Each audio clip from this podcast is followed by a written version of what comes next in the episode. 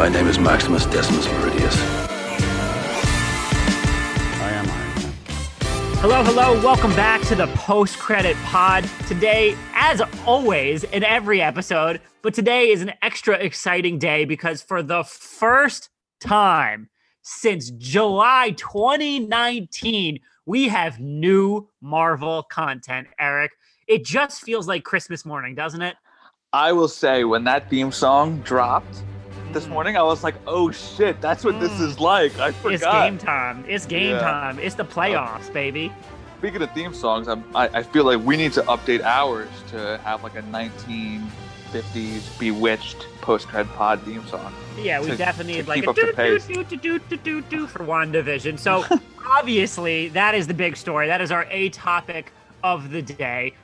WandaVision, the first Disney Plus Marvel series, and like we said, the first piece of big blockbuster new Marvel content in more than a year. But before we dive into our kind of episode recaps, analysis, review, and all that good stuff, we have to address the big Marvel news from yesterday, Thursday, which was that Chris Evans is potentially returning as Captain America in the MCU. Now, I say potentially because Deadline, which is pretty much the gold standard for Hollywood exclusive uh, scoops, said that he is in talks to return in some capacity, not in a Captain uh, America movie, but in something more akin to Robert Downey Jr. and Spider Man Homecoming, and that there is an option for a second appearance. Variety followed that up with a story of their own. Notably, the Hollywood Reporter did not. And then Chris Evans, just throwing some more cryptic juju out into the world, tweeted news to me with the shrug emoji. So, right now, we don't really know what's going on, but I think we have enough of a track record of Marvel creatives and actors and executives being cagey to kind of lean towards this being some sort of truth. Wouldn't you say, Eric? Yeah, and I, I just want to touch on you pointing out who reported on this. As pointed out by friend of the pod, Guyler Schuler, he tweeted that so THR and Deadline are both owned by the same parent. Mm-hmm. Deadline reported the Evans story, but THR didn't. And then THR then reported on Evans' tweet about it, despite not writing the story itself. So I'm curious as to how A, two of the three big trades are not in lockstep with this. And B, the fact that they're both owned by by the same parent and are seemingly contradicting each other. I'm also interested how far up media industry's butthole we can possibly get with this. Because, like you said, I mean, same parent company, different reports. Variety is is their headline was like Chris Evans is returning in some vague way, which I've never seen such a kind of glib uh, headline from Variety. So it, it's clearly all a, a little bit of a clusterfuck. But like that I said, in the past, we saw this with uh, what's her face, Tatiana uh, Maslany. Maslany playing She-Hulk. She denied and denied and denied when rumors were out there until the MCU made it official themselves. So look, and I'm sure that this is something that they probably wanted to keep close to the chest. So this may be an attempt to keep this as close to the chest as they possibly can. What I think is fascinating is that usually the, this news comes out right before the project they're signing up for starts to film, right? So where does that leave us in terms of what's upcoming? The, these are just a handful of theories that Eric and I have been texting about or that are just out there in the ether. They're things that we've come up with on our own. Uh, like you said, I think it's possible because they mentioned Robert Downey Jr.'s role in Spider Man Homecoming that they bring Cap back for a mentor role in Black Panther 2. I hope they don't do that because I think that brushes dangerously close to kind of white savior territory. We don't really need that, even if they have the best of intentions in mind. You yeah, men- but you recall that Cap spent a lot of time there post Civil War. It He wouldn't did. be. uh, It, it wouldn't just be out of the blue. He has a. I mean, I get your point, but I think there's enough of a connective narrative tissue, especially from what I've heard rumors that Black Panther 2 is going to address T'Challa's death. So, with the death of a character that big, looping back in someone like Cap would make sense to me. And yeah, and like you said, with a new individual taking the Black Panther mantle, it does make a certain amount of sense. But I also think because it's such an insular country with its own kind of hierarchy and, and place within the MCU universe, it doesn't need Cap to be like, you should do this. But if that is the case, he could also remain old man Cap and it could be present day. I don't think Chris Evans would sign on to come back as Cap if he had to sit in the makeup chair for six hours, though, which is one reason I, I think that might not happen. I also think Black Panther 2 represents a ton of opportunities for either Nakia, Lupita Nyong'o's character, Shuri, uh, uh, to Letitia Wright's character, Mbaku, uh, whose the actor's name escapes me at this moment, or which is this is not going to happen, but is interesting to think about. What if potentially they introduce Storm as the leader of Wakanda since she has ties to them in the comic books? And that's a great way just to be like, hey, X Men stuff. Oh, whoa! I did not know that. Interesting. So, yeah, so she she was married to T'Challa in a, in a certain comic storyline. So that's that's one of many theories we have. Eric, you want to hit him with your with your Russo Russo Bros exclusive? Well, I mean, look, this would be great if this were true, right? And at the time, this was I spoke to them last. What was it? It was about July or August, and I had asked them because they had, it was not the first time that they had said this, but it was the first time that they explained about it, how they had previously hinted at they would return to the MCU for a story called Secret Wars, which is massive. I mean, it's, yeah. it, it's sort of impossible to explain how big it is. Like you, it, it would need its own podcast. Point is, it's bigger than Infinity War and Endgame. And the Russo said that quote to execute something on the scale of infinity war was directly related to the dream of secret wars which is even larger in scale. It would be the biggest movie you could possibly imagine. So that really excites us about the story. The ambition of it is even bigger than the ambition of the infinity saga. Now to try and be as brief as i can Secret Wars would present an opportunity for the MCU to to use heroes both new and old, heroes we haven't seen and won't see again. So that would present an opportunity to loop back in Cap, not just in a supporting Tony Stark and Homecoming way, but in a substantial protagonist role. That would be something of a one off. Do I think that they do this?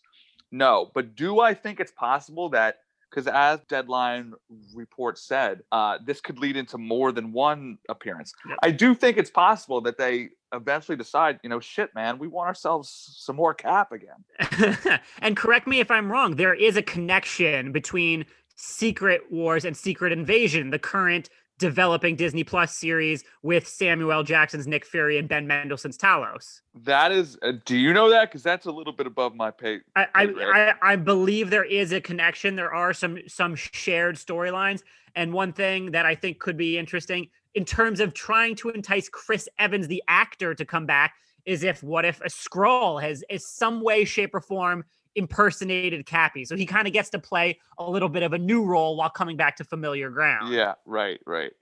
Now, my my theory, another theory bouncing off that is that this could just be an altered dimension Hydra Cap, who has obviously a huge uh, storyline in the comics, who is like their ultimate sleeper sleeper agent. He's from another Earth, and given all the multiversal shenanigans we're about to get into, I think some sort of brief appearance makes sense. Could you imagine? But that's another one where, like, okay, Chris Evans gets to have a little bit more fun instead of just right. playing the Boy Scout. That's why I think the he'd classic. be interested in it. Do you think that that's really his driving goal to do something different? Like, you know what I mean? Like, I what think the only way they get him back is by offering him a unique performance opportunity. That doesn't mean that one of our theories is going to be right, but I would be surprised if it's just very straightforward. Like, hey, I'm here. Here's my inspirational speech. Goodbye. I'd be yeah. very surprised if that was it. Yeah, because something I've heard also suggested is a mini series about him trying to return the stones.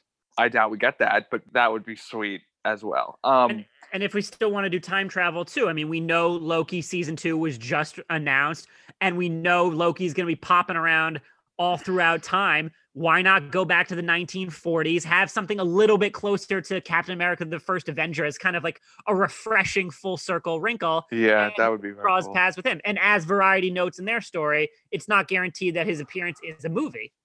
Whoa the wolverine suggestion is pretty wild. So yeah this is probably the least likely of all of our theories and i wrote about it today for observer and i noted that this is the least likely but what if, despite the fact that Wolverine has been featured prominently in blockbusters for 17 years, what if Marvel does want to introduce the X Men and mutants via a solo Wolverine movie? And what if, because he is essentially an eternal soldier, that movie is a World War II movie with him and Cap fighting side by side? Now, again, that's not going to happen, but on paper, that is one of the cooler ideas. yeah. And did you think of that on your own?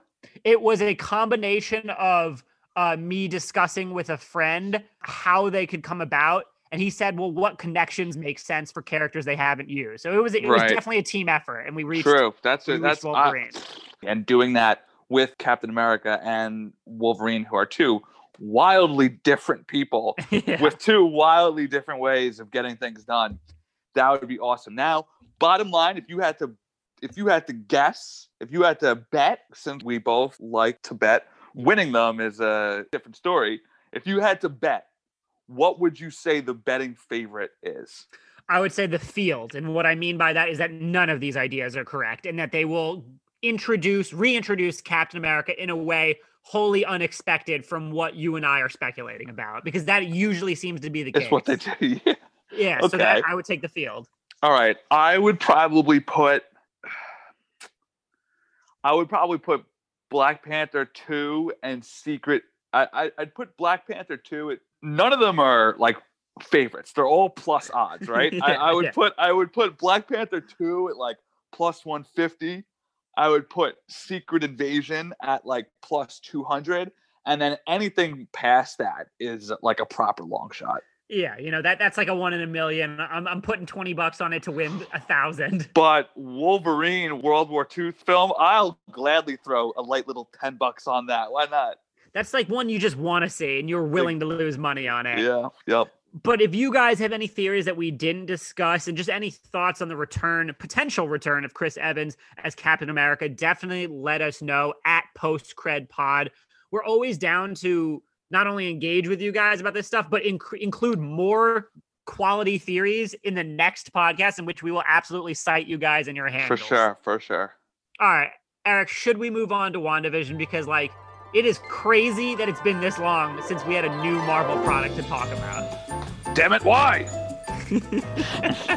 All right, just to start, before we jump into the plot recaps of the first two episodes, I am interested to get your thoughts because for me, I am someone who really likes experimentation, especially after 23 films that are more or less the same formula.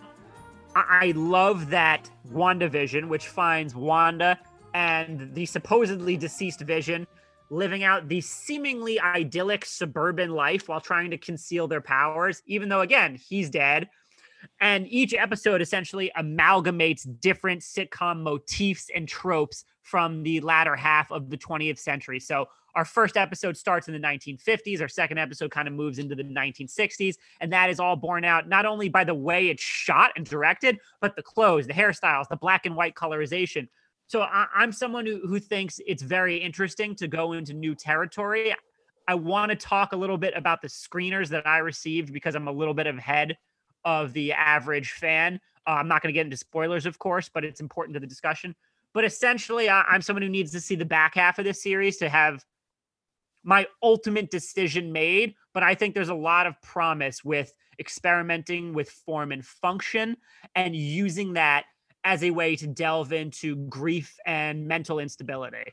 So yeah, I mean, I more or less agree. I, I gotta be honest, I liked this more than I thought I would. Um in its early goings, it's it is very much a sitcom. And if you They are into- committed to the bit. Everybody listening, you guys got to know what you're getting into before you jump into this. And so if you go into it expecting anything else, if you go into it expecting endgame light, then disappointment is guaranteed. You'll Yeah. likely find yourself disinterested, if not frustrated by its sort of yeah, tediousness, especially if you aren't in tune with the various homages to sitcoms past.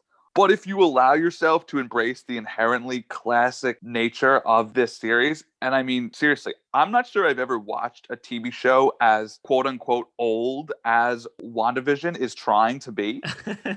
you never watched I Love Lucy or Bewitched growing N- up? No, no, Oh no. man, dude, there, there there's some really classic storytelling there that I think would be good for a pod in the future.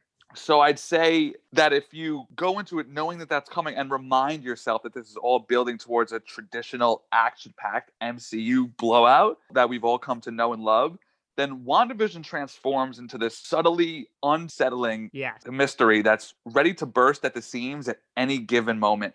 There is something primally thrilling about the what I call things are not quite as they seem genre, and WandaVision has that in spades.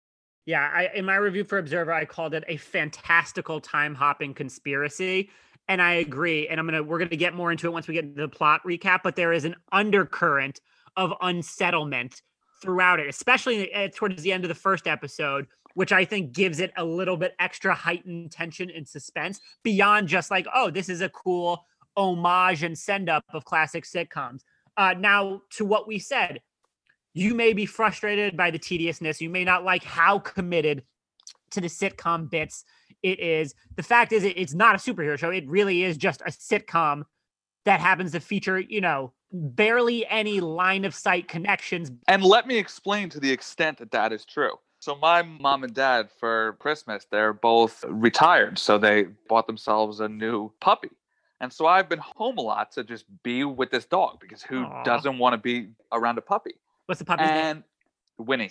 Aw. So, I'm on the couch this morning at like 7:30 to watch this show. And my mom comes out of a room with the dog and says immediately, Is this bewitched? which I didn't, which I didn't even know. You know, like I Wow. wasn't exactly in tune with the direct references that were being made, and my mom ended up sitting down and watched with me, and she enjoyed what was very much a sitcom styling of her childhood. and I assume Uh, she's not super knowledgeable about, about the Marvel Cinematic No, Universe. and I, right, of course not. Of course not. I was at first. I, I had to explain the idea that these films have been connected for ten plus years. yeah. But then I sort of explained, all right, Vision has got these powers, Wanda has got these powers. They this is not their normal world.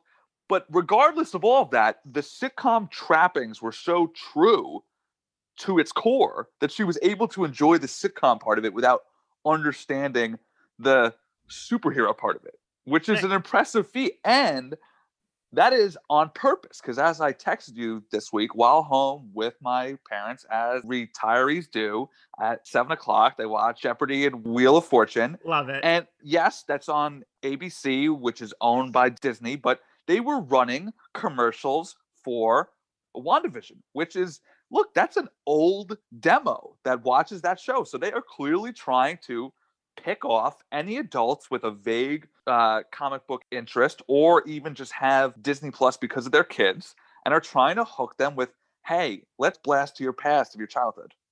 and I think that's great. And I think it's we have recognized we've talked about it on recent pods, and I talked about it in my review. WandaVision is absolutely going to alienate large swaths of casual audiences because its commitment to the bit, because it is an extremely slow burn, because it's not peeling back the curtain barely at all across its first three episodes. The first two were released today on Disney Plus. I've seen the third uh, as part of my review. And I just want to say this is not a spoiler. This is not a spoiler at all. But for anyone who feels a little bit on the fence about it, by the end of the third episode, the central mysteries start pushing toward the center. And to me, that says, okay, we've had our fun. We've, we've had a lot of experimentation. We're going to continue to do so. But this is building towards a more traditional esque Marvel climax. And so I think that's really cool that it can kind of bridge that gap and be the best of both worlds for different styles, different formats, and different audiences that it's trying to reach. So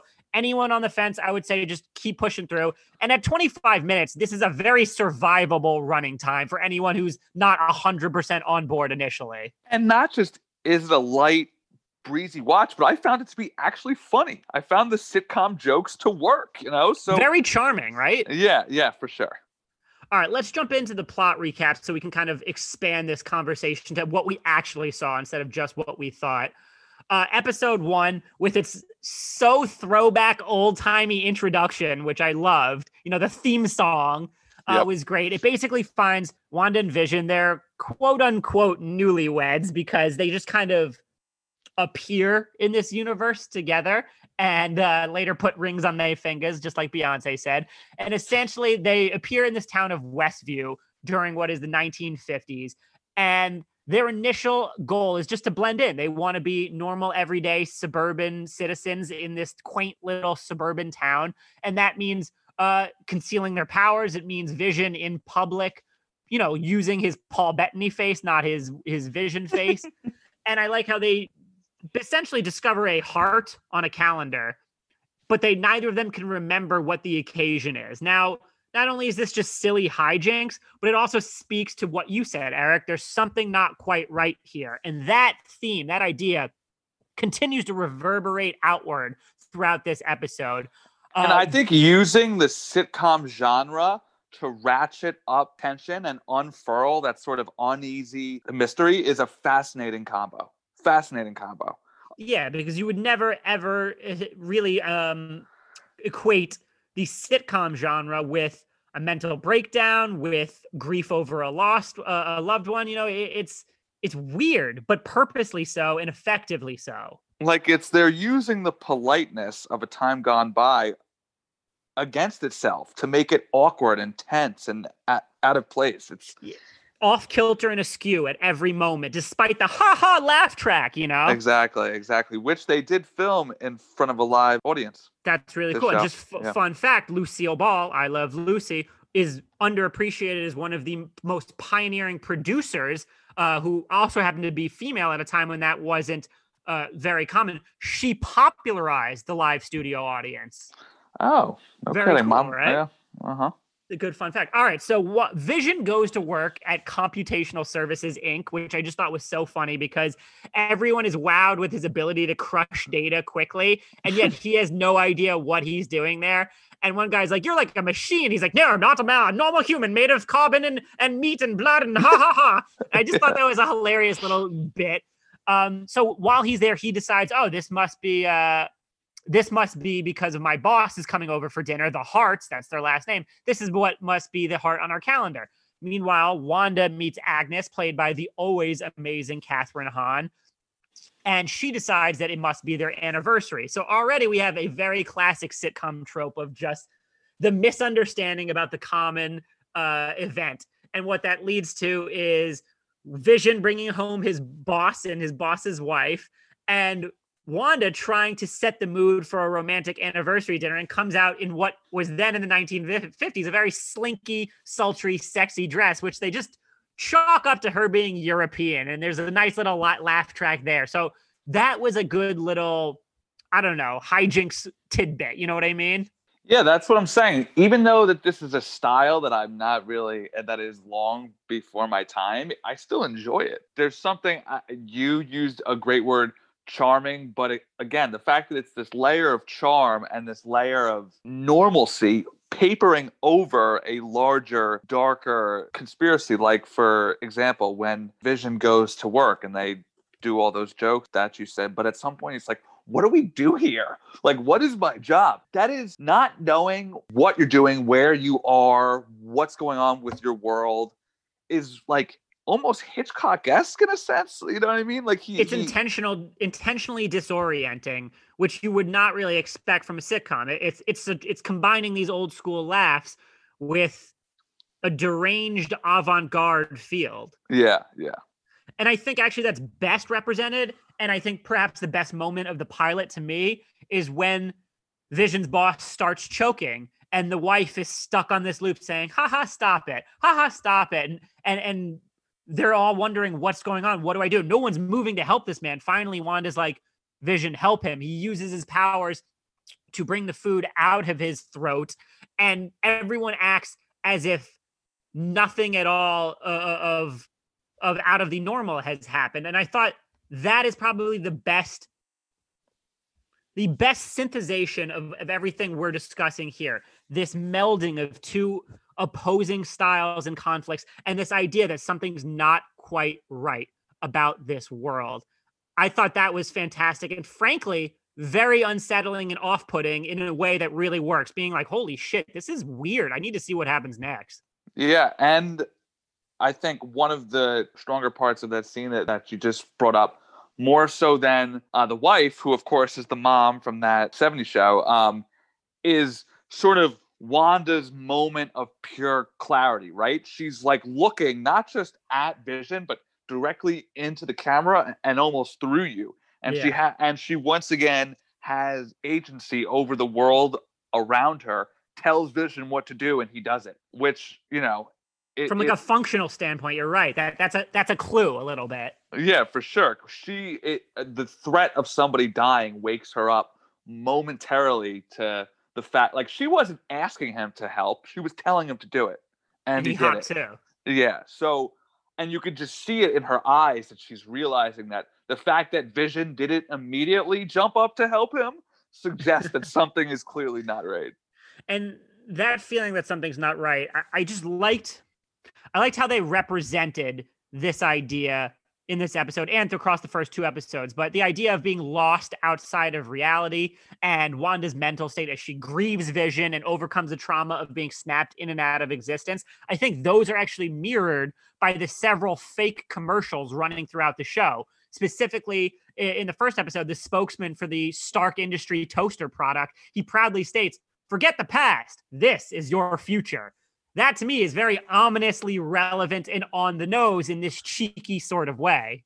The, I didn't forget, even catch that. Yeah, Wanda, forget your real past. Right now, this illusion is your future. So, do we think that she's being held by an enemy or a friend? So that this is this is what I've been thinking about since I watched it. For months leading into WandaVision, we have all assumed that she creates this reality. And that still very may be the case. But two things. Number one, as we discussed on our previous pod, you did a deep dive into who Agnes, played by Kathryn Hahn, may be. And that character has comic roots in a witch like character who has illusionary abilities of her own. That's one th- uh, one thing to keep in mind, and it's clear that Agnes herself, Kathryn Hahn's character, knows way more than she's letting on. Yep. Number two, we hear that in episode two, which we'll we'll now get to in terms of plot recap, we hear the disembodied voice of Randall Park's FBI agent Jimmy uh, Woo asking Wanda, "Who is doing this to you, Wanda? Who is doing this to you?" We hear that through the radio as the real world starts to bleed in a little bit more again, that would suggest someone might be doing it to her and she's not necessarily creating it herself. I, maybe it's a combination of both. I don't know. But these were the really, really fun theories I started kicking around. And the reason I kind of like WandaVision's commitment to the bit right now is I have so many unanswered questions about the greater mysteries and conspiracy. Well, and I think that you bring up a great point is that is this weekly release best suited for this sort of unfolding mystery show. Had they released the entire first season today, I probably would have crushed the whole thing. Because it's not as big as Mando, it's not as easy to sell on the week by week release format, but I can't really make that call until I've seen the whole thing.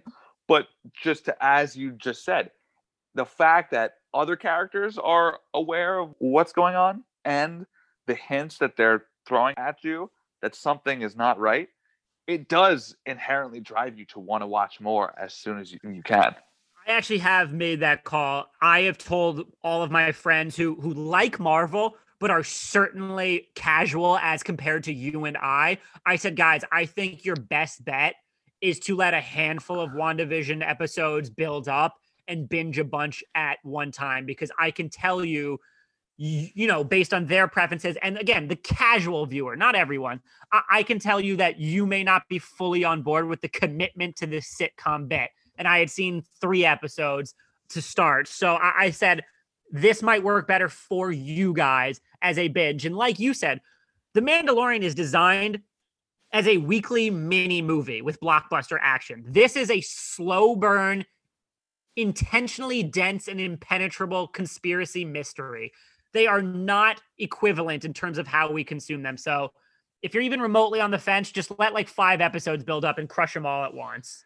Yeah. And then just to tie a bow on episode one, it is confirmed that things are not as they see because the closing shot reveals that all of these events Yes. are being viewed by somebody in sort of a you know office secret hideout type setting watching on a tv screen Yep.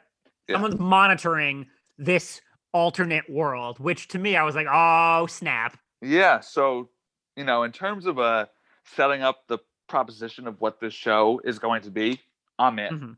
you know even after just one i'm like okay i am in Now, episode two, we move up to the 1960s. Immediately, we see the opening change- theme song changes. and you can see the changes in and this is from my mom she noticed that the in the first one their house was a ranch and then it changed uh, yep and then their hairstyles changed too The hairstyles I noticed, I did not notice the actual house. That's really cool. And of course, Yeah. the clothes change and like the the interior of their home changes. I didn't notice the the ranch style. That's really cool. yeah So this one opens. Wanda and Vision are in bed together, yet those separate beds that was considered, you know, the moral uh, uh, alternative to beds together back in the 1960s. And they're hearing strange noises outside their house. It's like this banging, and they're both too scared to to go check it out. Um, the next day, they're preparing a kind of magic act for a neighborhood talent show that Dottie, who is this perfect embodiment of 1960s blonde, you know, bitchy motherhood in terms of she she's like a really mean PTA woman who kind of ru- rules the the group of suburban the moms. neighborhood yeah Yeah, exactly. very uh uh what's the uh Stepford desperate Wives. vibe yeah And so they're putting on a talent show to raise money for the children. We never really get a specific example beyond that, but we get this very creepy cult like repeating of for the children every in this show. And then it's again, it's these little things that I'm like, this is odd. In purposely so because it, you're, they're trying to create a an ease and a sense of discomfort, which I like. So Wanda and Vision are practicing their routine. It looks to be going pretty well um, Wanda and Agnes then split off with Dottie to kind of discover more about this this this talent show and and what goes on in Westview and how Wanda wants to fit in with these group of women. Meanwhile, Vision goes to the neighborhood watch uh, meeting and swallows a piece of gum, which then, no pun intended, gums up his system because he's a machine. Even though we saw him tasting food in Civil War, um, it just messes him up. And he basically is like drunk for the rest of the the the episode. And so as he's performing his talent show in front of the whole town, he's using his real powers and Wanda is using her powers to kind of cover up and try to avoid being exposed in front of these suburban citizens. But again, this is more of that there's not there's something off here as as the audience is kind of aware of what's going on but but not so much. And i think vision here actually says a bit of a thesis statement for the entire show. He says well as he's being this magi- magician in front of everybody we are going to tell you our little lie and you are going to believe our deception.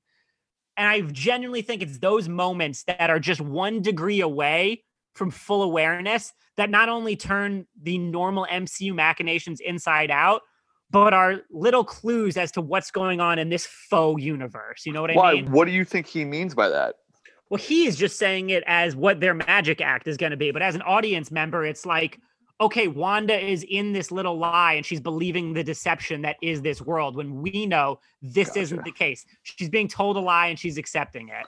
Right got you okay So, yeah, so it's a bit of Yeah. like a microcosm for what's going on in the actual show. Meta, self-aware, any of that fancy schmancy mumbo jumbo. yeah but hey great call i did not pick up on that one I also like episode two because while she's in stuck in these terrible meetings with these terrible to terrible Dottie, she befriends Geraldine.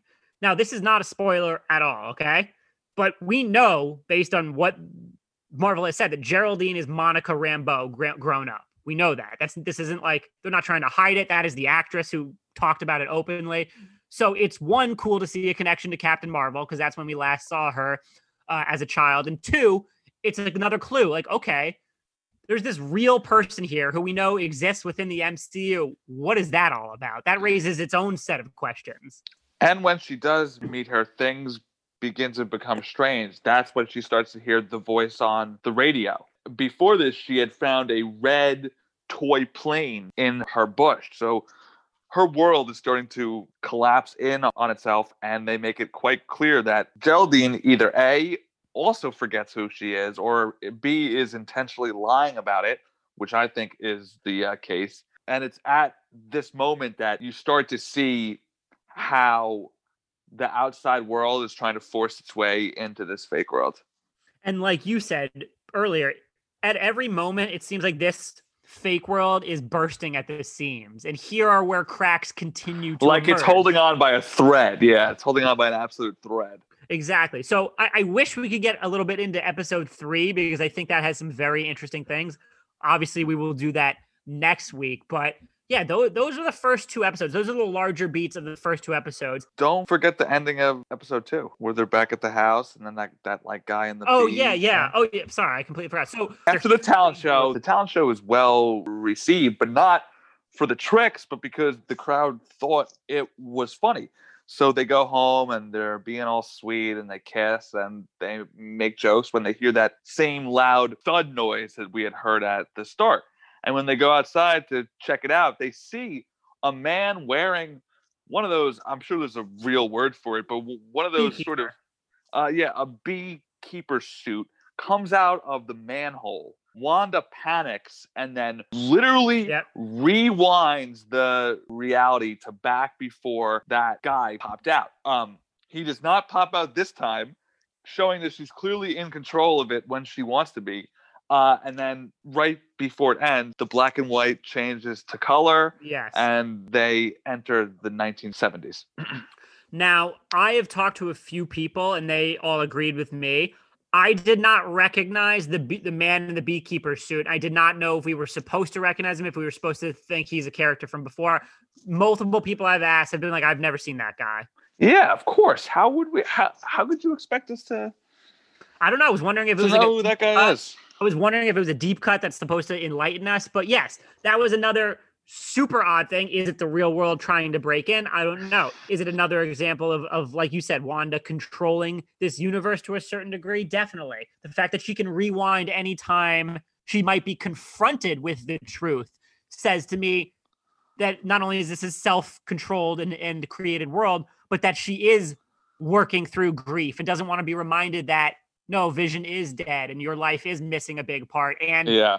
you were clearly. snapped in and out of existence, which has got to be some serious shit to deal with. Yep. Clearly. I love how in Spider-Man: Far From Home, Peter Parker's like, "Yeah, no, I'm good. I know it's been five years and that I didn't exist for a while, but like, I'm just a kid. I'm resilient. Like, I would need more time to like work my way through that. You know what I mean? I actually thought that this ending scene was the strongest part of the first two. As we had talked about in our preview pod, um, I had thought that they would, you know, obviously because this is how a TV show works, that they would drop a tease at the end of episodes one and two to really bait you. And I thought both of them, episode one ending, revealing it's being watched through a show, and then the episode two ending where that guy pops out of the manhole both qualify as very enticing draws to keep going going forward and, and finding out where this show is going. And I would say to that again, no spoilers. That episode three does does a good job by by its end of pulling back and zooming out even just a little bit more, one or two degrees more, to where you're like, okay, another piece to the puzzle. Yeah. So Uh, would you have preferred for them to release this all at once? I think perhaps it would work better for mass audiences if it was bingeable. I'm okay with a weekly release personally. Yeah. See, I wish I could have crushed the whole thing now. If not only because of the type of story it's trying to tell. I have completely bought into this things are not as they seem Yeah. way of like applying that to the MCU to me is a fantastic combo. And just one last additional point on that notion and to my theory that's not really a theory i think everyone probably thinks this that agnes knows more than she's letting on through the first two episodes she constantly talks about her husband ralph and we never see him once not at the talent show not in any moment where it would be normal for her to be with her husband he is clearly not real and she's clearly up to something Yeah. So, but did they bring that up at all in episode three? I would say that episode three does a good job of maybe underscoring that people within this universe might potentially be harboring secrets or are simply just acting erratically and oddly that you would not expect from the suburban idyllic perfect life. Gotcha. Yeah, I'm hyped. All right, so let's go into our awards and categories because one, this is probably the most fun segment we have each week, and two, it, it allows us to kind of hone in on specific elements that we like or dislike from any project that we're talking about. Now, today, in place of the real MVP award, we're going to give out the Infinity Gauntlet award. Fine. I'll do it myself. Now, to me, this is going to go to both showrunner Jac Schaeffer and director Matt Shakman because this is not an easy show to create. This is not an easy vision, no pun intended, to execute. And this is certainly not easy from a logistical standpoint in terms of the dynamic versatility, aesthetic wise, uh, of what is on screen. And combined, the showrunner, the writing, and the director do a great job of mixing all the writing and visual elements to create this rapidly changing, constantly evolving show and not make it too overly ridiculous and, and, and really kind of connect it to the sitcoms of old. So I just thought that was impressive. So for me, I'm going with uh, the whole sitcom bit. You know, this is probably the most experimental project the MCU has ever done. Just like with Soul, I give it credit for simply having the balls to try it. Um, as we talked about last week, and I think that we made some great points, the streaming era, while inherently gluttonous and capitalistic, has created this creative vacuum that it needs to be filled. That the likes of Pixar and Star Wars and the MCU have been mandated by Disney to fill. And the result of that is stuff like this. Stuff is it's truly outside the box. Yeah. And for it to for it to go against everything we've come to know from this genre is a is a welcome expansion of the genre itself. It is while obviously a smaller scale and may not be for everybody, it is something entirely new to the superhero comic book world. And anytime you could do that and do so as consistently high quality as Marvel does, I'm in for it. So I, you know, they could keep this sitcom bit going for the next episodes. They could do it for the whole season. I don't really care. I hope they keep going. As I said last week, I would love to get to a point where they're doing Seinfeld. So, so hopefully, yeah, hopefully we're getting there. Yeah, so mine's the bit. All right, the Thor: The Dark World award for the worst performance. Death would have come to you soon enough. Not by your hand. Aptly named by our very own Eric Italiano over here. I have to be honest. I am going with a pass on this. And it's not because, oh, everything Marvel does is so brilliant. I need more time to figure out what I most dislike. And it's very hard in the first two episodes with a cast that we're largely familiar with in terms of the main stars for me to be like, that was the worst performance or that was the worst story element or something of that nature. So I know it's a cop out and a bit of a soft answer, but give me a couple extra episodes. I'm sure I'll find something where I'm like, man, that sucked. For my Thor the Dark World award for the worst performance, I'm going with the non bingeable release. Ah. Um, you know, A, because they're so short, even though I've heard the last few will get longer, I think, because of its style and because of how long it's been since we've had an MCU film. I would love to have just binged this today and gotten my fix. Uh, and that's just not me being a greedy fan. As you pointed out, I think that would have been a better sell to the average fan. I totally get why they didn't do it that way. Yeah. We're going to do seven more podcasts about this show, and that's probably why. It's helpful for us. Yeah, for sure. but uh, the fact is that, and I, you know, it speaks to the strength of its plot. I want to know what's going on, and I wish I could find out r- right now. Me too. But that actually brings us perfectly into the Jarvis Award for Best Performance by anyone except the lead actors. Allow me to introduce myself. I am Jarvis, a virtual artificial intelligence, and I'm here to assist you with a variety of tasks as best I can. because I want to know what's going on, and I specifically want to go know what's going on with Kathryn Hahn's Agnes. I I love Kathryn Hahn. She's totally selling the 1950s. Like you got to do it for your husband, darling. Yeah, yeah, she's funny. amazing. And I mean, I mean, you guys know her too. She was in Miss Fletcher from HBO. She's probably maybe best known Step as Brothers. Derek's, yeah, Derek's wife from Step Brothers. But she she's the voice of uh, Doctor Octavius in Spider Verse. She is wonderful in everything she's in. when this when she chaotic popped energy. up, my mom knew her from. She's like, "Oh, she's from Revolutionary Road." I was like, "Okay, mom." Damn, that yeah, just- see, there you go. That just shows how broad of a range of work that she's done. she so she's doing great work already. You know, my husband Ralph is such a you know meatloaf of a man, and I'm just like, Yeah. what is going on with you? So I, I really just love her, and I think as the show go, gets on and we dive more into the mystery, her role is going to get a lot meatier. Yeah, for sure. There's a good chance that she is the villain. Very possible, and she would be a great villain.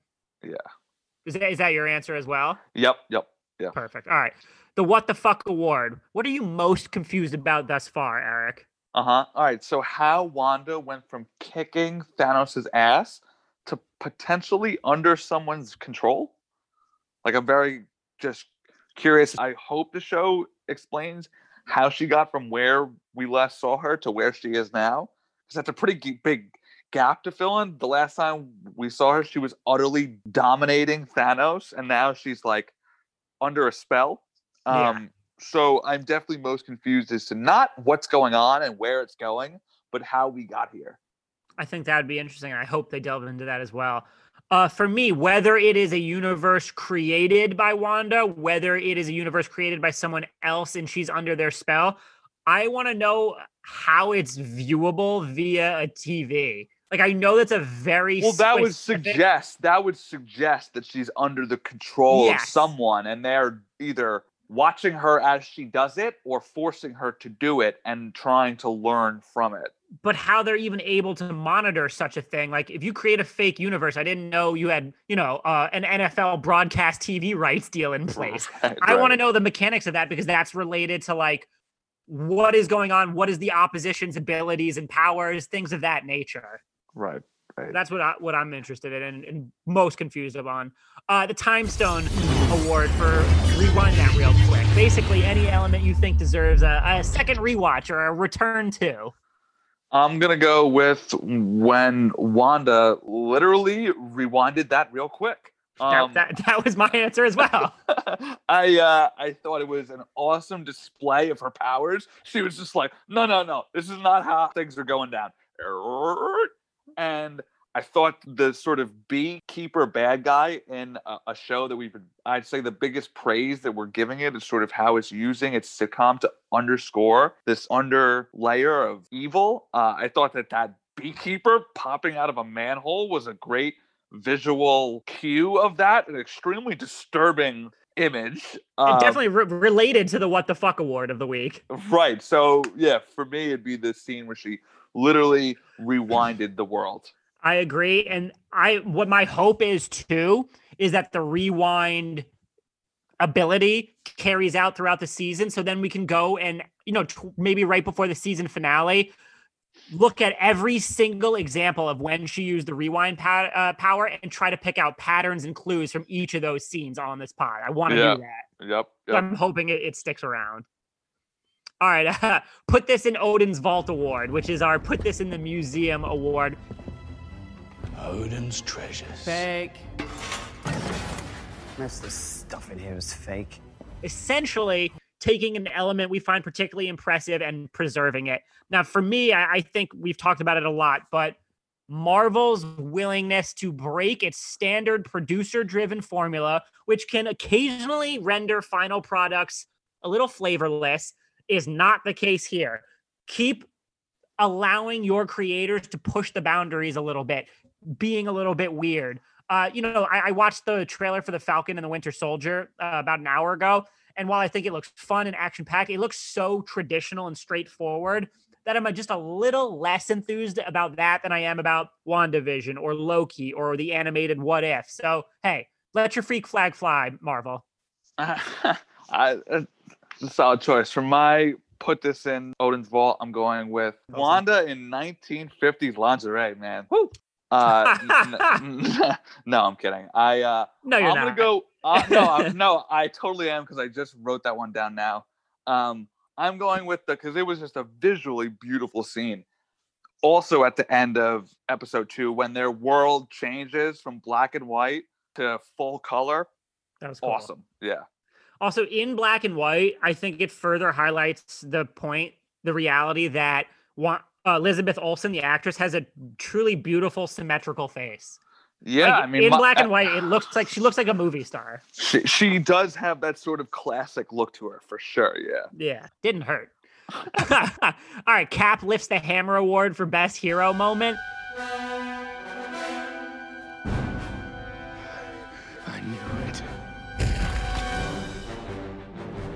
See, this is tough because there's not a traditional good versus evil here. You don't think so?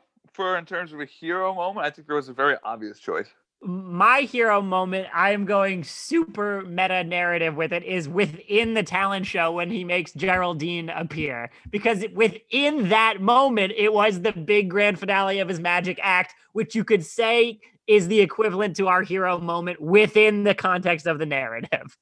Interesting, because I mine is from that scene as well, but I'm going with Wanda sort of covering how Vision is doing his tricks with her power to sort of save their lie. I thought was probably the best traditional hero display of powers and do-goodery.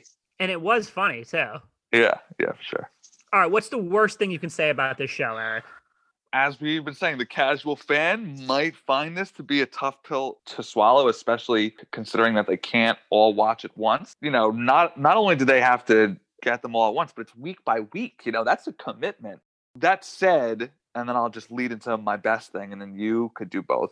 I'm completely sold. I think for the first MCU Disney Plus series, this is uh, an exciting window into what this can be, and the rap like as I've been saying the whole time about a this these shows and b Deadpool being rated R, it makes me think about Moon Knight and what they're willing to do now with these sort of more fringe characters and stories and as you said embrace their weirdness. This is the epitome of that so far. This is as weird as the mcu has been ever. And if they are able to stick the landing with the sort of traditional superhero third act type stuff that we've come to love and combine these two into a fully realized product, that will be yet another landmark achievement for Kevin Feige and Disney and co. Tell him, Eric. Preach, preach, church. no, I, I agree with almost everything you said. Um, the worst thing I can say about it is what we've said about it. I I will not fault you if you find the early episodes dull or tedious or too strange to embrace. I get it. I like them, but if you don't, I'm not going to argue on that one. And the best thing is that the potential implications WandaVision has for the MCU are tremendous. There is a reason why they are really emphasizing that it is going to lead into Doctor Strange 2, that it is going to connect with Spider Man 3. And that is potentially representative of the future of Marvel, more multiversal type of stories. So I I think I- I'm I'm intrigued by how they are using an amalgamation of sitcom motifs to tell an unsettling fantastical conspiracy while feeding into the future of the MCU. That's a lot of plates in the air all at once. How many Mind Stones on a scale of 10 would you give? You've seen the first three, so why don't you rate the first three and I'll rate the first two? I would say the first three because I, I think episode three is probably my favorite of the bunch. I would say eight Mind Stones out of 10. Okay, I was gonna go eight as well, but since last week you pulled like an eight point six on me, I'm gonna go with eight point two Mind Stones. Oh, How do you fucking like that? How do you like that? I see how see what it's all about now, man. I see. uh, shit. All right, is that it? I mean, the stuff we think is cool mentioning. I don't have any fun trivia for this though. uh, that there were a lot of bewitched nods, and I think the two beds was a Dick Van Dyke homage. Yeah. Do not quote me on that, but perfectly. I uh, Paul Bettany said he looked at the Dick Van Dyke show not only for inspiration for the whole show creatively, but for Dick Van Dyke and Hugh Laurie as his inspiration for this vision because this vision is far more slapsticky and you know cartoonish than the on-screen the big screen vision that we got. Yeah, where he's very serious. Do you know what sitcom they do next? I, I couldn't tell you specifically. I just know the next is mo- the 70s. Okay. But I could I couldn't point to a specific sitcom in that era. Got you. All right. Fingers crossed motherfucking research it, bruh. I'm sorry, I don't get screeners like you do. I'm not in with the Mouse House yet. Soon, my Gotta friend. gotta keep slurping on them. All right. Well, we will obviously be back next week with more WandaVision material. Until then, please let us know your theories and wild thoughts and questions at PostCredPod on Twitter. And please, as Eric always reminds you, we'd really appreciate it if you left us a review, especially on Apple. It helps our SEO. It helps us, you know, attract more listeners, which lets, lets us do put more time and resources into it. So if you like us, just leave us a nice review. Don't be a But I, dick. couldn't have said it better myself. Don't be a dick. New year. Barely. All Uh, man. until next week. Talk to you later. Peace, y'all.